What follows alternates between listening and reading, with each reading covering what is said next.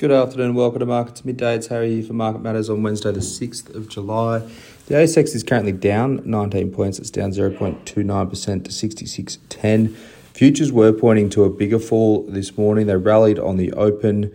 Um, uh, well, they rallied as we opened. The market still got to a low of 66, 65.91 at about quarter past 10 rallied all the way up to 66.51. So a massive 60 point rally um, in about 45 minutes to 11 o'clock. Uh, since then, coming off the boil a little bit, down 40 points from the highs, uh, but found sort of a stable level around here in the last hour or so.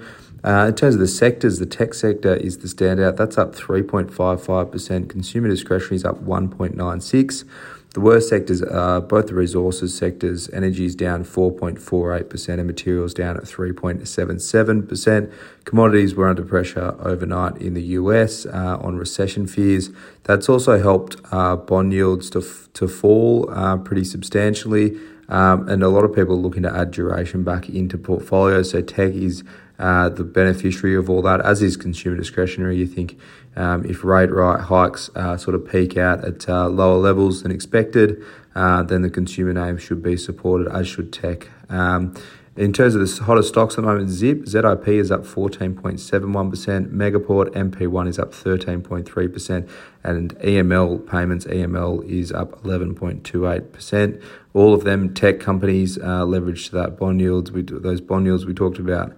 Uh, the weaker stocks, Regis Resources, RRL is down 7.17%. It was a good day yesterday for the gold stock uh, but giving it all back today. South 32, S32 is down 7.01%, and GrainCorp GNC down 6.99%. They did go ex dividend today, too, which has contributed to part of that fall. Uh, we'll start things off with EML. Like I said, it's up 11.28% helped by that tech rally, but also an announcement for uh, Chaleo, which is, uh, sorry, they've announced uh, a, deal with Correo, which is the Spanish uh, Post, Spanish National Post.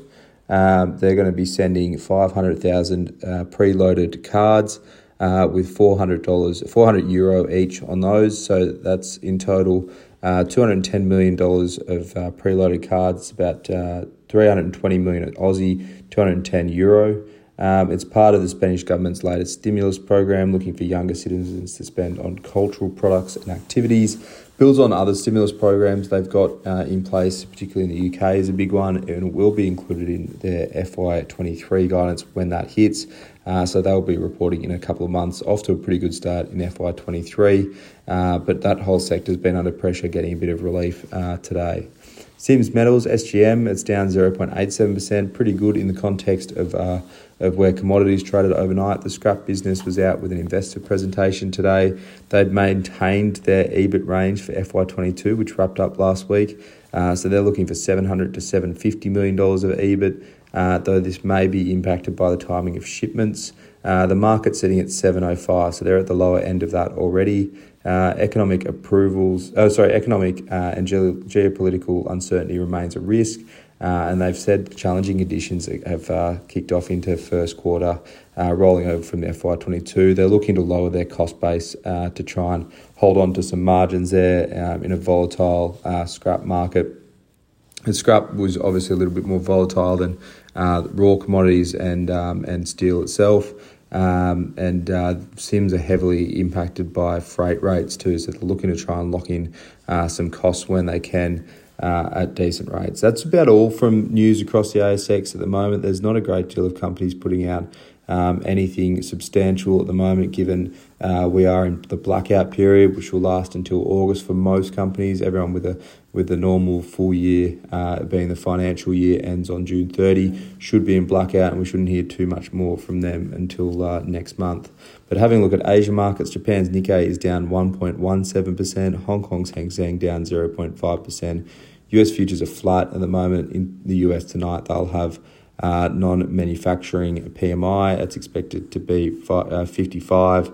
Uh, that's down from 55.9. And the JOLTS job opening uh, is expected to fall to about 11 million. It was about 11.5 at the last print. But for now, that's all uh, for markets at midday. Look out for the afternoon report as always and have a good rest of your Wednesday.